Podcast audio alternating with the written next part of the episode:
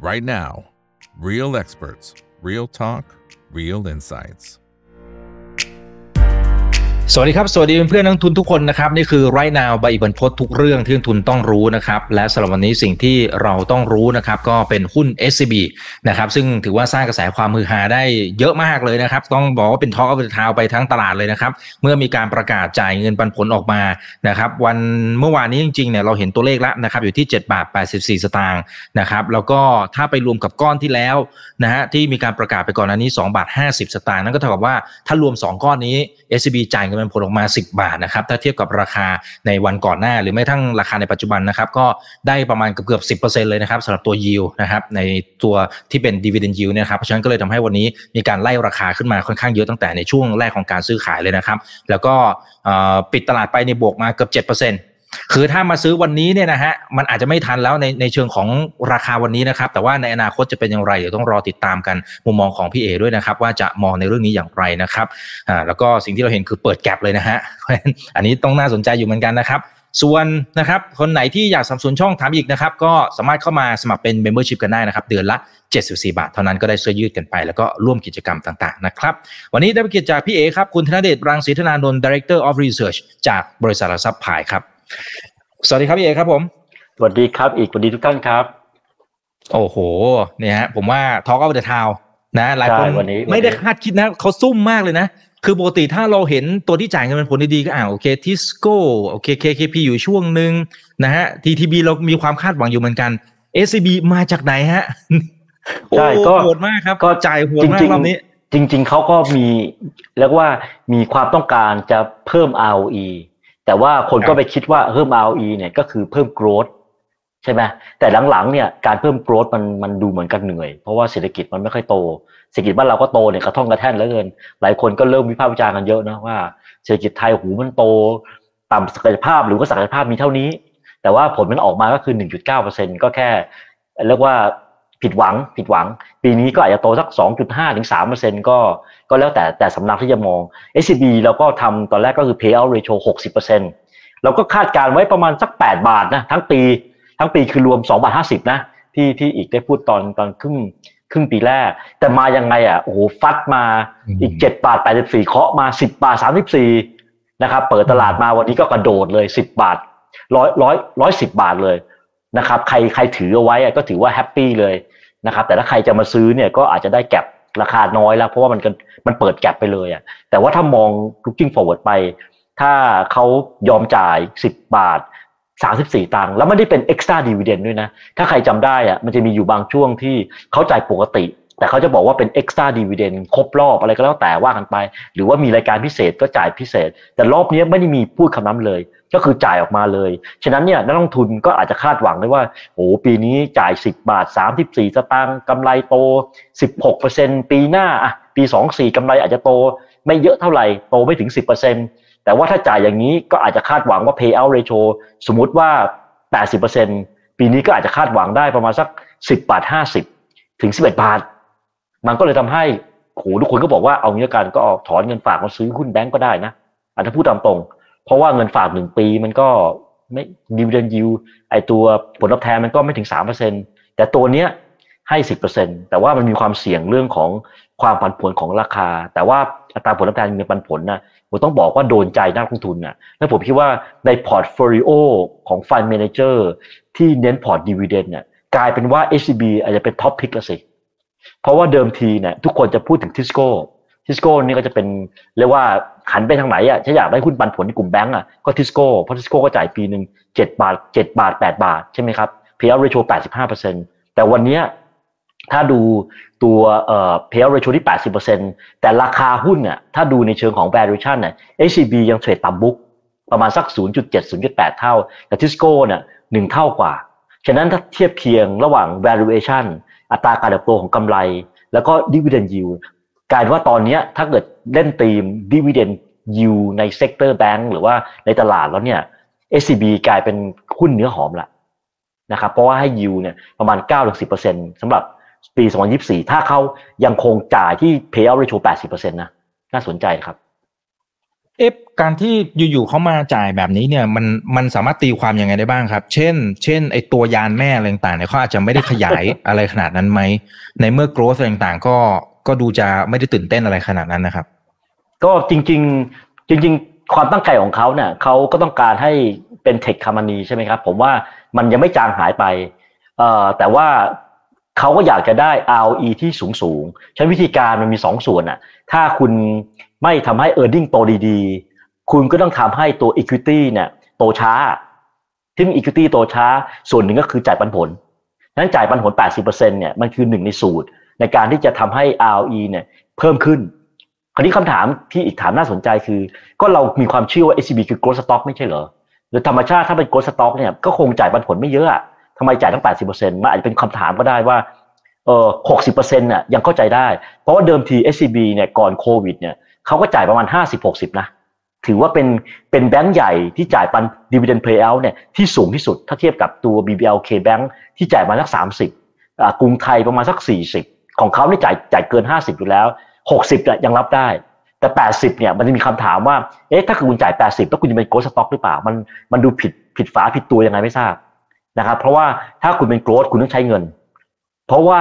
ลูกๆของคุณน่ะต่อให้อย่างแบงค์เนี่ยเขาดูแลตัวเองได้ละ ใช่ไหมครับ แต่ลูกๆของคุณที่อยู่ในเจนเจนสองอะและเจนสามต้องใช้เงินเยอะอะเจนสองเองก็อาจจะออกมาเป็น IPO ได้อีกสองสามปี สุดท้ายแล้วต้องเลี้ยงดูตัวเอง แม่ก็จะไม่เลี้ยงละตอนนี้แม่ก็จะเลี้ยงลูกอยู่ แต่ว่าพอลูกไปเป็น IPO แล้วลูกก็ต้องเติบโตแล้ว แต่ถ้าเป็นอย่างนั้นจริงเนี่ยนั่นหมายความว่าอาจอาจจะเป็นไปได้ว่า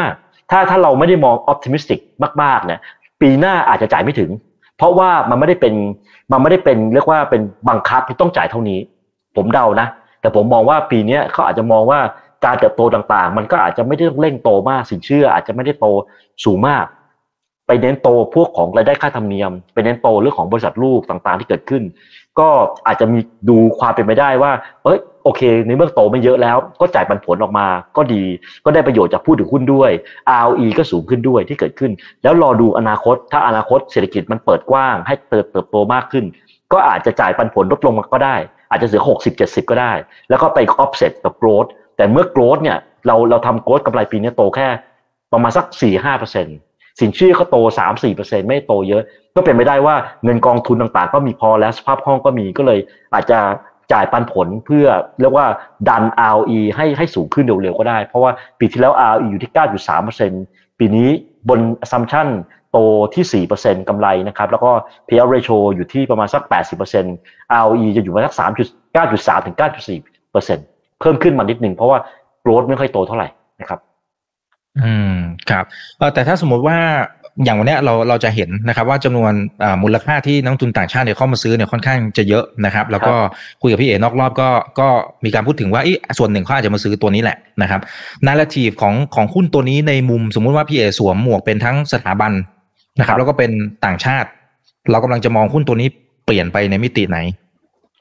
ถ้าถ้ามองจาก payout ratio เนี่ย ผมก็มองว่าปีนี้ไม่ได้ไม่ได้ไม่ได้คาดการจะมีความหวือหวาของการเติบโต เพราะว่าถ้าเกิดเติบโตเยอะมันไม่เหตุจำเป็นที่จะต้องเอามาจ่ายปันผล จ่ายปันผลเนี่ยเยอะๆก็คือมันไม่ maturity ใช่ไหมฮะมัน cash cow อะอารมณ์ประเภทแบบแม่แม่วัวรีดนมอะถูกไหมครับเอ่อแปดสิบเปอร์เซ็นก็ถ้ามองแบบกลางๆก็คือ อย่าก็อย่าไปคาดหวังว่าปีปีสองสี่หรือสองห้าจะจ่ายแปดสิบเปอร์เซ็นเพราะว่าเขาอาจจะมีแผน แต่ถ้าเขาไม่มีแผนการเติบโตที่สูงเนี่ยเราก็อาจจะเป็นไปได้ว่าจะจ่ายประมาณขนาดนี้อย่างน้อยเนี่ยตัว dividend per share เนี่ยส่วนใหญ่นักลงทุนพอได้แล้วเนี่ย ก็อาจจะไม่อยากที่จะได้ลดลง เพราะถ้าเราอาอาซูมว่าตัวกำไรคุณยังเติบโตได้บ้าง แม้ว่ามันอาจจะไม่ได้โตดีเท่าปีที่ผ่านมาฉะนั้น แต่ถ้าเกิดผมมองในในแง่ของกองที่เป็นกองกองดีเวเดนเนี่ย ผมผมผมสนใจเลยนะ เพราะว่าวันนี้ก็มีลูกค้าถามว่า a d v a n c e กับ InTouch เนี่ยทำไมราคาลง คุณดูนะ ถ้าเราไม่ได้ถ้าเราไม่ได้แยกประเภทอุตสาหกรรมหรือหุ้นเนี่ย เราก็เลือกที่ธุรกิจที่เติบโตดี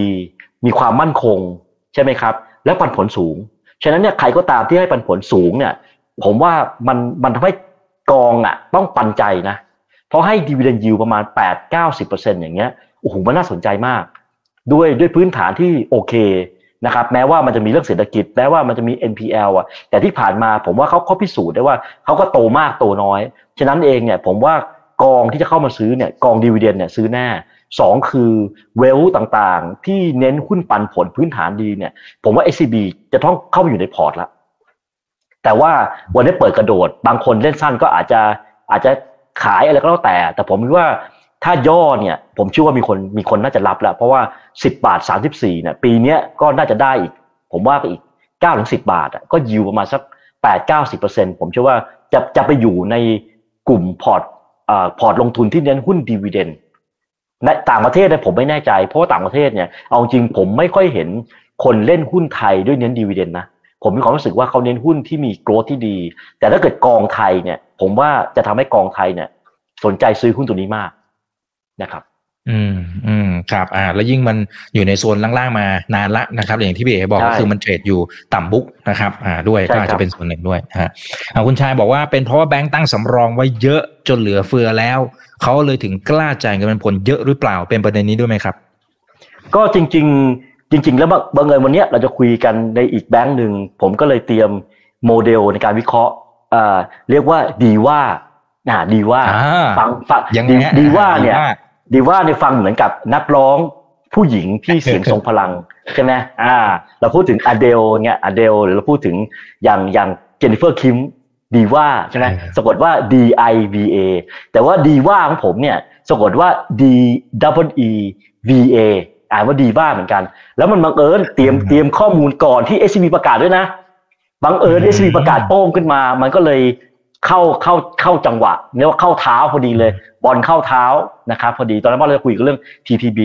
ก็ก็เป็นไปได้ครับ คือผมคิดว่าแบงก์ไทยจ่ายปันผลน้อยไปโอเคทิสโก้เนี่ย ผมว่าเขาเขาเขาแฟร์นะ ผมว่าเขาไม่ได้โตเยอะ แล้วเกินกองทุนเขาสูงสำรองนี่เขาดีเนี่ยเขายอมที่จะเฉือนออกมาจ่ายปันผล ผมว่าแฟร์เลยทำให้ทิสโก้เนี่ย ปีที่แล้วเนี่ย ราคาหุ้นเขาทรง ปีนี้ year to date ราคาหุ้นทิสโก้เขาทรง ประมาณเกือบเกือบร้อยบาท แต่ว่าคนอื่นเนี่ยผมคิดว่าจ่ายปันผลน้อยนะครับอันนี้ถือว่าเป็นข้อเสนอแนะนะแต่ผมว่า SCB เนี่ยกล้าฉีกตำราว่าเอ๊ะทำไมจะต้องจ่ายเท่าเดิมในเมื่อ เราอาจจะมองว่าเรามีเงินกองทุนที่ดี แล้วมีสำรองนี่ที่เพียงพอ อย่างของ SCB เนี่ยถามว่าเงินกองทุนเพียงพอไหมโอเค ผ่านเกณฑ์สบายๆ เพราะอะไร เพราะว่าเราผ่านวิกฤตมาแล้ว ฉะนั้นเนี่ยตัวเงินกองทุนต่อสินทรัพย์เสี่ยงของเขาเนี่ย มันก็มีอยู่มาสักเกือบเกือบสิบเก้าเปอร์เซ็นสูงมากนะครับ แล้วก็ในส่วนของตัวเทียวันเกือบเกือบสิบแปดซึ่งสูงกว่าเกณฑ์เนี่ยเกือบเกือบร้อยเปอร์เซ็นต์เงินแล้วก็สำรองต่อหนี้เสียเนี่ย ตัวเข้าเรโชเขาอยู่ร้อยหกสิบก็ถือว่าอยู่ในเกณฑ์ที่โอเคฉะนั้นเนี่ยถ้าตอบอย่างผู้ที่ถามเมื่อกี้ก็เห็นด้วยนะ ว่าเงินกองทุนก็สูง ตัวสำรองก็ก็ดี เขาก็จะจ่ายมากขึ้น เพราะอาจจะมองว่าเขาไม่เน้นโตเยอะ เขาไม่เน้นโต balance sheet เขาอาจจะโตในส่วนของตัวรายได้ค่าธรรมเนียมที่เกิดขึ้น ในเมื่อมีสภาพคล่องเข้ามาทำไมไม่จ่ายคืนให้นักลงทุน ซึ่งผมเชื่อว่าเป็นเป็นเป็นเป็นสิ่งที่ไปกดดันเพื่อน ว่าเพื่อนที่จ่ายปันผลไม่สูงอะ น่าจะจ่ายมากขึ้น ที่ผมพูดถึงคือผมพูดถึงฝากไปในส่วนของตัว BPL นะ BPL จ่าย payout ratio แค่สามสิบเปอร์เซ็นเอง ทั้งทั้งที่มีเข้าเรโชตั้งสามร้อยเปอร์เซ็นมันสูงมากนะครับเอ่อ K-Bank เนี่ยจ่ายตัว payout ratio สามสิบเปอร์เซ็นต์เอ่อ KTB เนี่ยจ่ายประมาณสักสามสิบสี่สิบงั้นในภาวะที่ผมคิดว่าโอเคแหละมันมีความเสี่ยงเศรษฐกิจอยู่ มันมี NPL ที่ต้องดูแลกันอยู่ แต่ว่าสำรองที่คุณมีอยู่ แล้วเงินกองทุนที่เยอะเนี่ย ถ้าคุณไม่เอาไปไปเติบโตสินเชื่อมากๆอะ ทำไมไม่จ่ายคืนให้นักลงทุน เพราะว่าแบงก์ไทยเนี่ยไม่ค่อยซื้อหุ้นคืน ถูกไหมครับ ซื้อหุ้นคืนเนี่ยในกลุ่มนี้ก็มี TCAP ซื้อจนเต็มไปหมดละ ซื้อจนแบบแทบจะซื้อต่อไม่ได้ละ SCB ก็เหมือนจะซื้อแต่ว่าเจอโควิดเขาเลยห้ามไป K-Bank เคยซื้อแต่ว่าจังหวะผิด แต่ว่าซื้อหุ้นคืนถ้าเราบอกว่าเออถ้าเกิดคุณคุณไม่อยากทำการ treasury stock การจ่ายเงินปันผลในระดับที่สูงขึ้น ล้อกับกำไร ล้อกับเติมเงินเงินงบดุลที่ดีเนี่ย ผมเห็นด้วยน่าจะทำเพราะว่ามันทำให้หนึ่งผู้ถือหุ้นได้ประโยชน์สอง ROE ก็สูงขึ้น แล้วมันก็มีผลต่อมัลติพายเออร์ของการที่จะคำนวณเข้าไปในตัวในราคาหุ้น ก็ดูได้ชัดเจนจาก SCB ประกาศจ่ายมันโป้งราคาหุ้นขึ้น 7%เลยทั้งที่เราเชียร์ต้องนานนะหุ้นไม่ขึ้นเลย แต่พอตัดสินใจเพิ่ม payout ปุ๊บหุ้นขึ้นเลย 7%ก็หักประกาศเซียนไปเลยงั้นผมคิดว่าอันเนี้ยสิ่งที่ SCB ทำเนี่ยต้องชื่นชมนะเพราะว่าถือว่าแบ่งปัน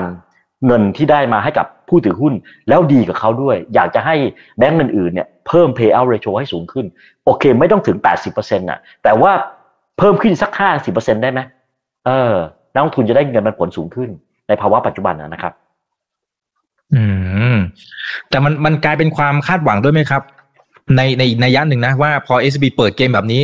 ตัวตัวถัดไปนี่เขาก็อาจจะต้องต้องเตรียมสตอรี่เหมือนกันหรือเปล่า มันมันกลายเป็นเซตบรรทัดฐานใหม่ไหมครับ เพราะว่า ก่อนหน้านี้ถ้าถ้าก่อนที่จะมี SCB จ่ายปันผลสูงขนาดนี้เราคาดว่า dividend เอ่อ payout ratio เนี่ยของกลุ่มแบงก์อะอยู่ประมาณสัก 40 กว่ากว่า40 กว่ากว่าโอเคทิสโก้เนี่ยเขาฉีกไปเลย 85% SCB 60ต่อ SCB ยกขึ้นมาเป็น 80%เนี่ยทำให้ปีที่ผ่านมาเนี่ย payout ratio เฉลี่ยของกลุ่มแบงก์อยู่ที่ 50%แต่บางแบงก์อะที่ผมได้เอ่ยนามอะไม่ใช่ว่าผล ผลงานไม่ดีนะผลงานดี แต่ก็อาจจะบอกว่าเออ น่าจะจ่ายปันผลสูงขึ้นนะ ก็เป็นอย่างที่อีกพูดก็คือว่า โอเคล่ะ ถ้าเราทำ projection ว่ากำไรคุณจะเติบโตได้ประมาณสัก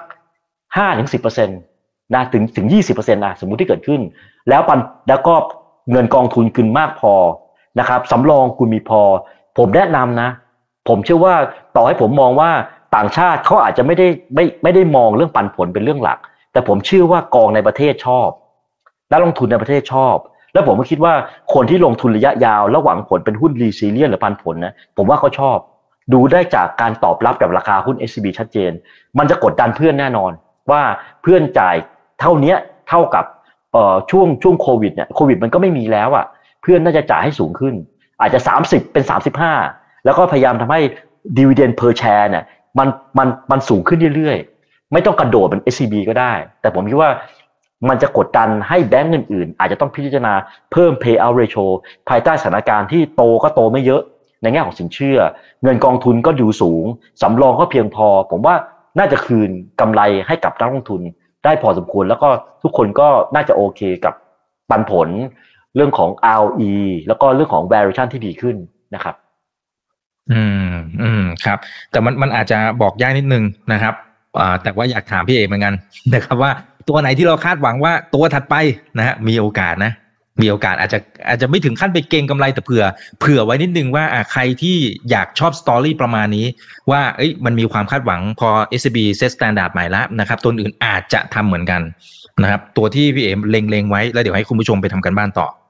ครับ จริง ๆ ตอนที่ประชุมนักวิเคราะห์เนี่ยเอ่อนักนักวิเคราะห์ก็ถามผู้บริหารแทบทุกคนนะ ว่าเอ๊ะจะมี story จ่ายปันผลเพิ่มขึ้นหรือเปล่า BBL ก็ถาม เพราะ BBL จ่ายสามจ่ายยี่สิบเก้าเปอร์เซ็นปีที่แล้ว ปีนี้เราทำสามสิบเปอร์เซ็นก็มีคนถามคุณชาติสิริคุณชาติสิริว่าเราก็จะพิจารณา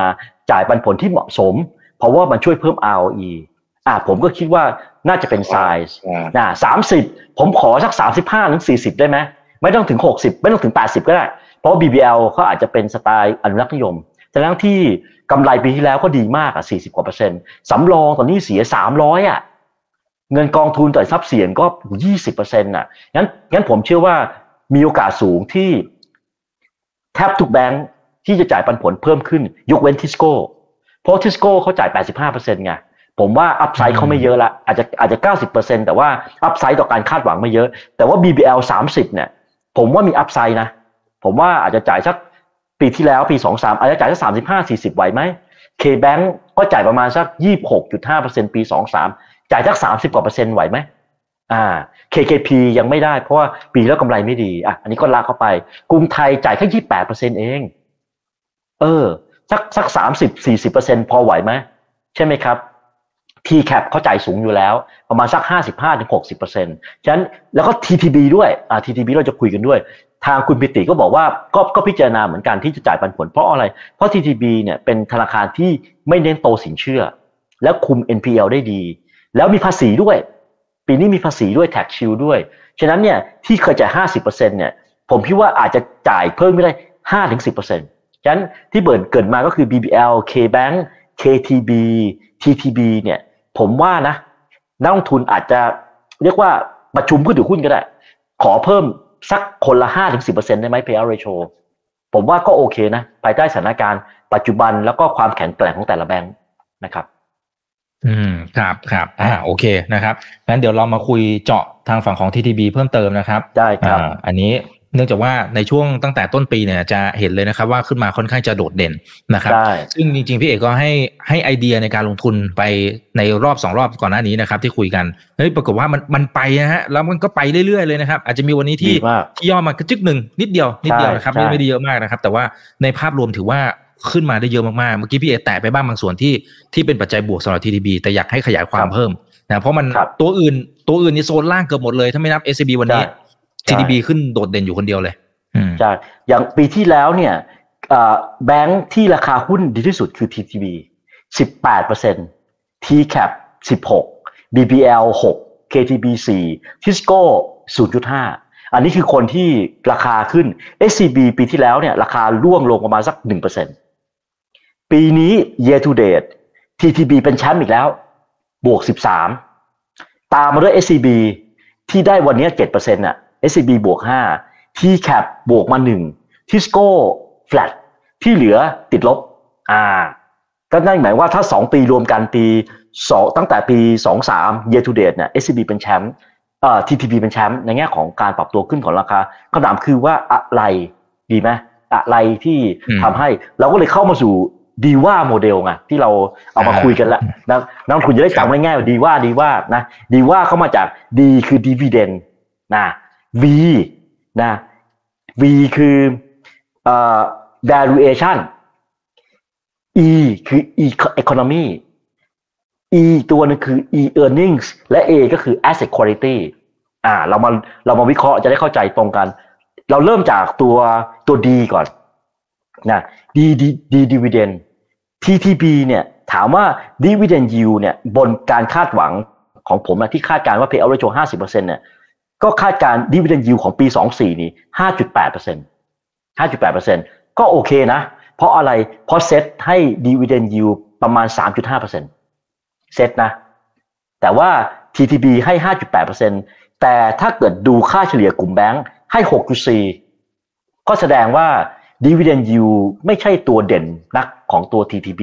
ยกเว้นแต่เขาจะเพิ่ม payout ratio ที่เกิดขึ้นนะครับ ตัวที่ 2 คือตัว E E นี่คือ E economy economy ปีนี้โตเท่าไหร่ 2.5ถึง3%นะครับก็โดยภาพรวมถ้า econ ดี ทุกคนก็ได้ประโยชน์จากสินเชื่อ ได้ประโยชน์จากเรื่องของตัวการลงทุนหรือแม้แต่ตัวตัวหนี้เสียที่ที่อาจจะแผ่วลงไปเพราะเศรษฐกิจดีขึ้นคนก็มีเงินมากขึ้น แต่ถ้าถามว่าตัว economy มันดีกับทุกคน มันไม่ใช่ดีกับตัว TTB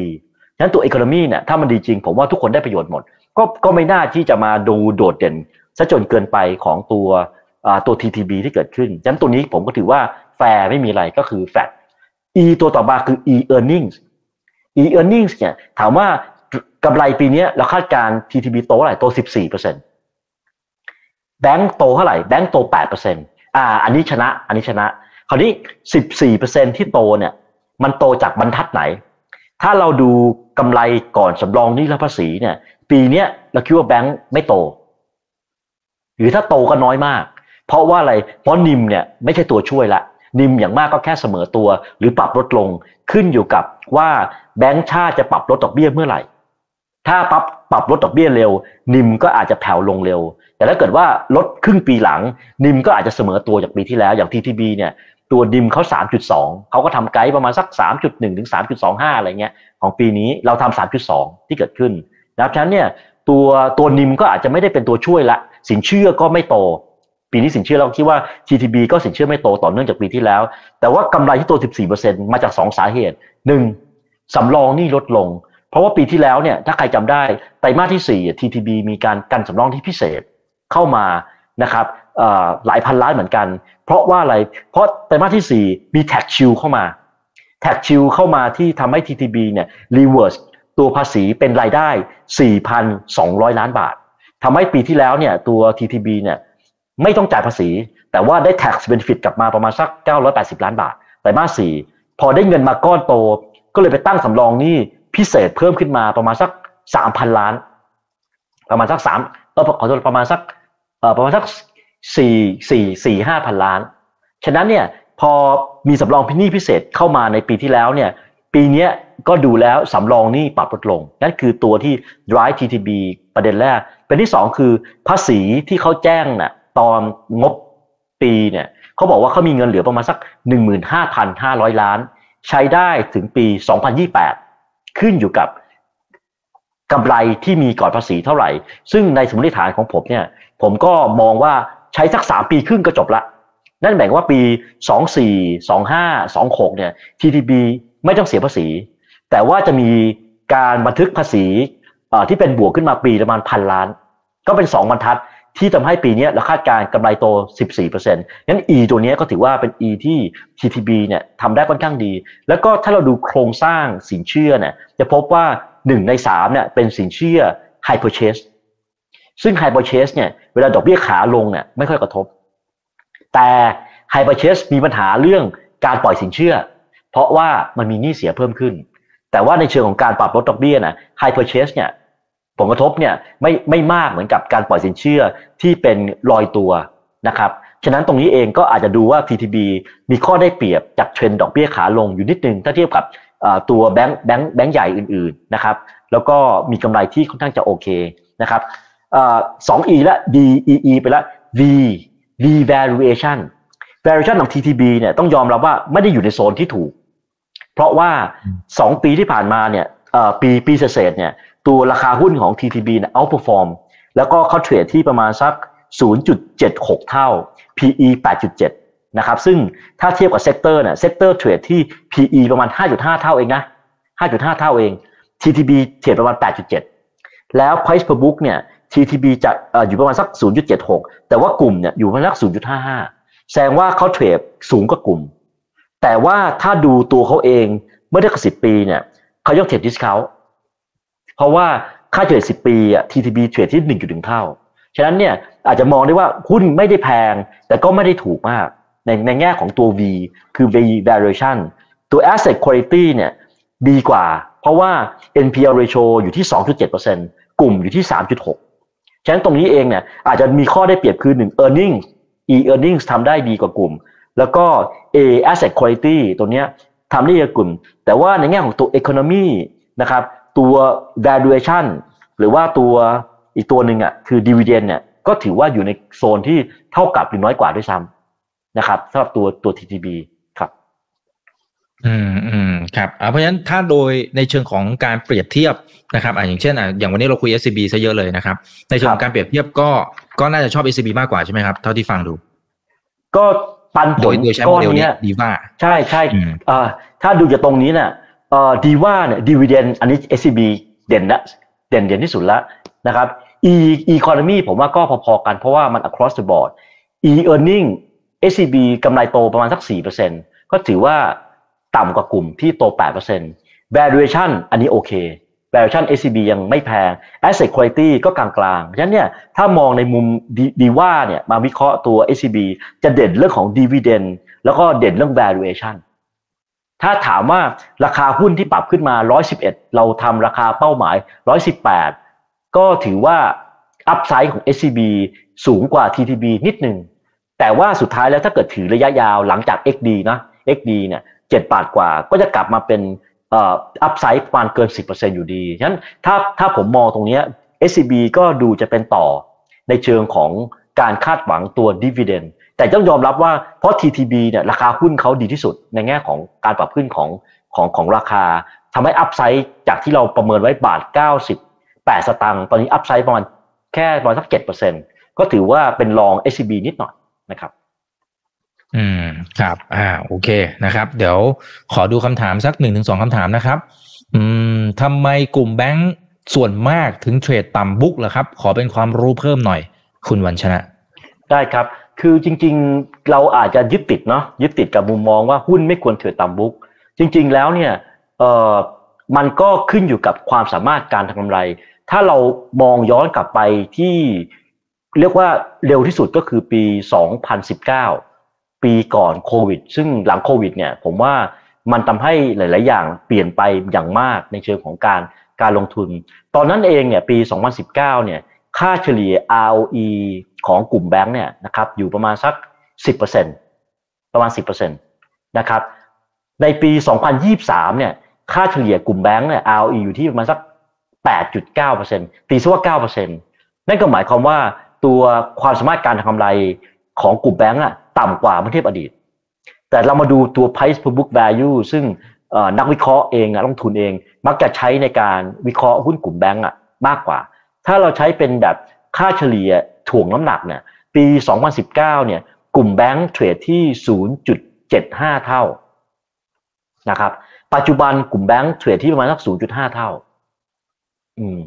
นั่นก็อาจจะเป็นไม่ได้ว่าหนึ่งทำไมหุ้นกลุ่มแบงก์เทรดต่ำบุ๊กก็คือ ROE เนี่ย มันต่ำสิบอ่าต่ำสิบแล้วกันนะครับ อันที่สอันที่สองเนี่ยผมคิดว่า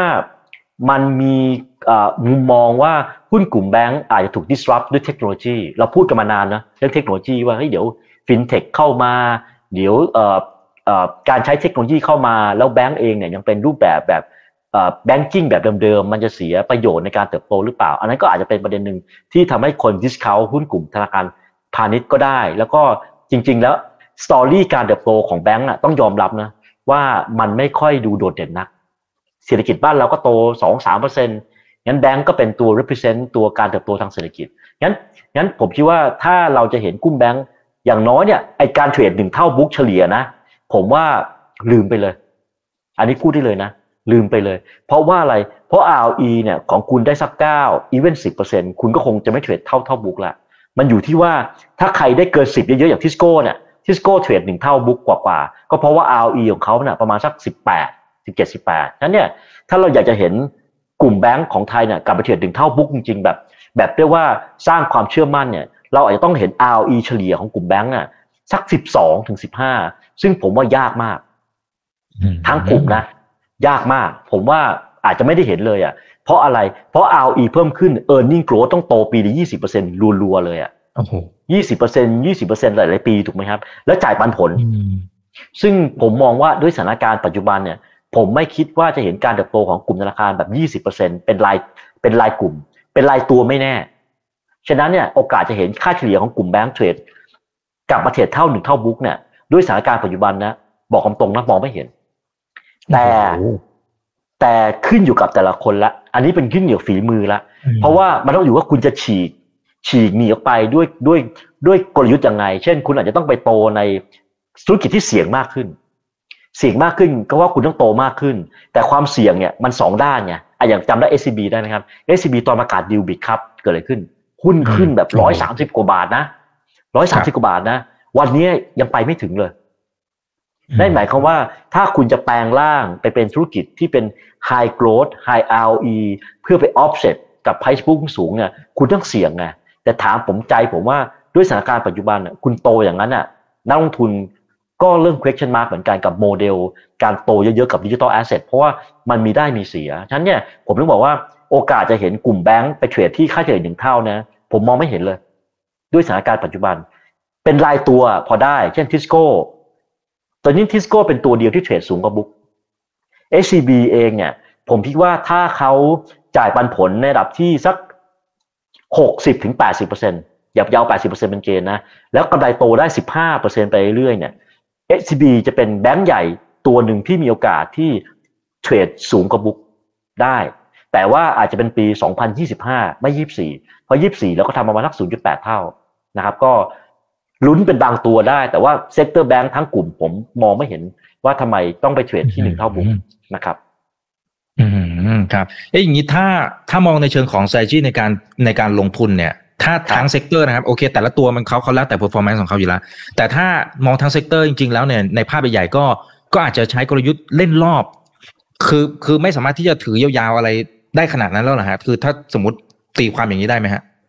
จริงจริงในใน character ของกลุ่มแบงค์เนี่ย ผมยังมองว่าเป็นกลุ่มที่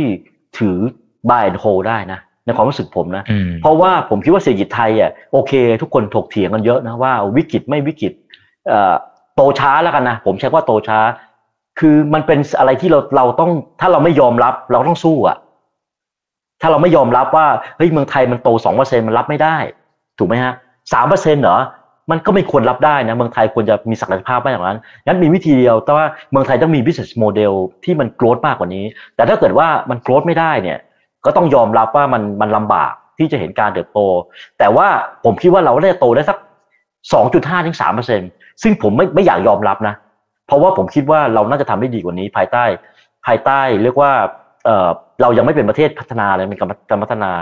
แต่คนนี้คุณโตได้สักสามเปอร์เซ็นตนะครับกำไรของแบงค์เนี่ยที่เรามอง looking forward ไปสักสามปีเนี่ยก็อยู่ประมาณสักแปดถึงสิบเปอร์เซ็นปันผลเฉลี่ยของกลุ่มประมาณสักหกจุดห้า ถึงเจ็ดเปอร์เซ็นจากราคาปัจจุบันเอ่อ asset quality ก็ยังเป็นอะไรที่ต้องติดตาม แต่ว่ามันก็มีสำรองที่เพียงพอ เงินกองทุนก็เพียงพอ งั้นผมก็ยังมองว่าถ้าถือยาวๆ ผมยังมองว่าหุ้นกลุ่มแบงก์น่ะเป็นหุ้น buy and hold เพื่อหวังปันผลได้แต่ว่า character ของการลงทุนของของพี่ไทยอะเราเล่นหุ้นเป็นรอบ อันนี้เราปฏิเสธไม่ได้ คือพอจบรอบกำไรปุ๊บขายทิ้งไปหาตัวใหม่ คือเราไปคือผมเชื่อว่าสไตล์การเล่นหุ้นของเมืองไทยเป็นการเล่นหุ้นแบบเล่นรอบ เพราะอะไร เพราะว่าเราเคยเจอว่าหุ้นมันขึ้น แล้วโดนนักลงทุนเทขาย มันก็กลายว่าพอฉันบายโฮแล้วฉันไม่ได้เลยอะฉันได้แต่ปันผลมันเลยกลายว่า character ของการลงทุนของหุ้นไทยมันกลายเป็นหุ้นเล่นรอบคำถามคือกลุ่มแบงก์เป็นยังไง มันก็ขึ้นอยู่กับเศรษฐกิจ ถ้าเศรษฐกิจไทยยังโตแบบเล่นรอบอะ โตแบบซิกิโคอะมันก็มันก็ไปว่านักลงทุนไม่ได้ว่าเขาจะเล่นรอบในการลงทุนหุ้นแบงก์ไทย แต่ถ้าเกิดว่ามองการคาดการณ์ของเรากำไรปีโตประมาณ8-10%สิปันผล 6%กว่ากว่าเทรดต่ำบุ๊ก PE ประมาณ 5-6 เท่า ผมก็ยังมองว่าด้วยสถานการณ์ปัจจุบันหุ้นแบงก์เราน่าจะซื้อ buy and hold ได้อะ นะก็ก็บายเป็นบายโหก็เราใกล้นิวโตรแล้วใกล้ BBL อะให้ GTB แต่วันเนี้ยก็อาจจะเพิ่ม SCB เป็นเป็นหนึ่งในหุ้นในตะกร้าที่มีปันผลสูงเป็นพิเศษ ก็เป็นสามตัวนี้ก็ได้ ถ้าเกิดจะเข้าลงทุนนะครับครับ โอเคนะอย่าลืมไปทำการบ้านเพิ่มเติมนะครับเพื่อนๆนะครับอ่าโอเค เราคุยกันพอสมควรละนะครับนั้นเดี๋ยวให้พี่เอกเอ่อพี่เอกนะครับ ฝากทิ้งท้ายอันนี้นะครับ วันพฤหัสบดีที่เจ็ดมีนาคม โอ้อันนี้น่าสนใจนะ ผมยังอยากไปเลยนะฮะก็ทางทางทางพายเราก็พยายามจัด group meeting เพื่อที่จะไปไปเจอผู้บริหารแต่รอบนี้ก็เป็นของทางพี่กวี head researchนะครับก็จัดกับทางน้องนิวทีม A8 ทับหนึ่งนะครับก็ไปเจอกับบริษัทคาราบาวกรุ๊ปนะไปไปที่สัตว์เชิงเซาเลยนะใครสนใจก็ลงทะเบียนตามเนี่ยตาม QR code ที่เกิดขึ้นได้ก็ 7 มีนาคมนะครับรถออกตอนเช้าเลยนะ เจ็ดโมงเพราะว่าเราไปเราไปฉะเชิงเทราจะได้ไปดูโรงงานผลิตนะไปชิมเลยใครไม่เคยชิมก็ไปชิม ผมก็ผมก็ทานเป็นครั้งครั้งอะเวลาเวลาง่วงเหงาหานอนก็ก็ช่วยได้นะครับที่เกิดขึ้นก็เรียนเชิญทุกท่านนะครับ ใครสนใจก็คิวอาร์โค้ดแล้วก็ลองติดต่อกับทางทีมของน้องนิวนะครับ ทีม A8 ทับหนึ่งได้เลยครับนะครับ แล้วก็ไปพบกันที่นู่นนะครับ ครับอ่าที่นั่งมีจำนวนจำกัดนะครับ เพราะฉะนั้นเข้าไปรีบลงทะเบียนให้เร็วที่สุดนะครับแต่เอาให้ชัวร์นะครับว่าว่าไปได้นะครับ จะได้ไม่ไปล้ำสิทธิ์ท่านอื่น ๆนะครับนะฮะโอเคนะยิ่งไปเจอพี่วีด้วยนะครับ น้องริวด้วยนะฮะโอเคอ่าแล้วครับ วันนี้ขอบคุณมากครับพี่เอครับ ยินดีครับขอบคุณมากครับขอบคุณครับหนึ่งพันท่านในค่ำคืนนี้ด้วยนะครับ ฝากกดไลค์กดแชร์กดติดตามมาด้วยนะครับ นี่คือไรนาใบบรรพททุกเรื่องที่ทุนต้องรู้ครับ สวัสดีครับ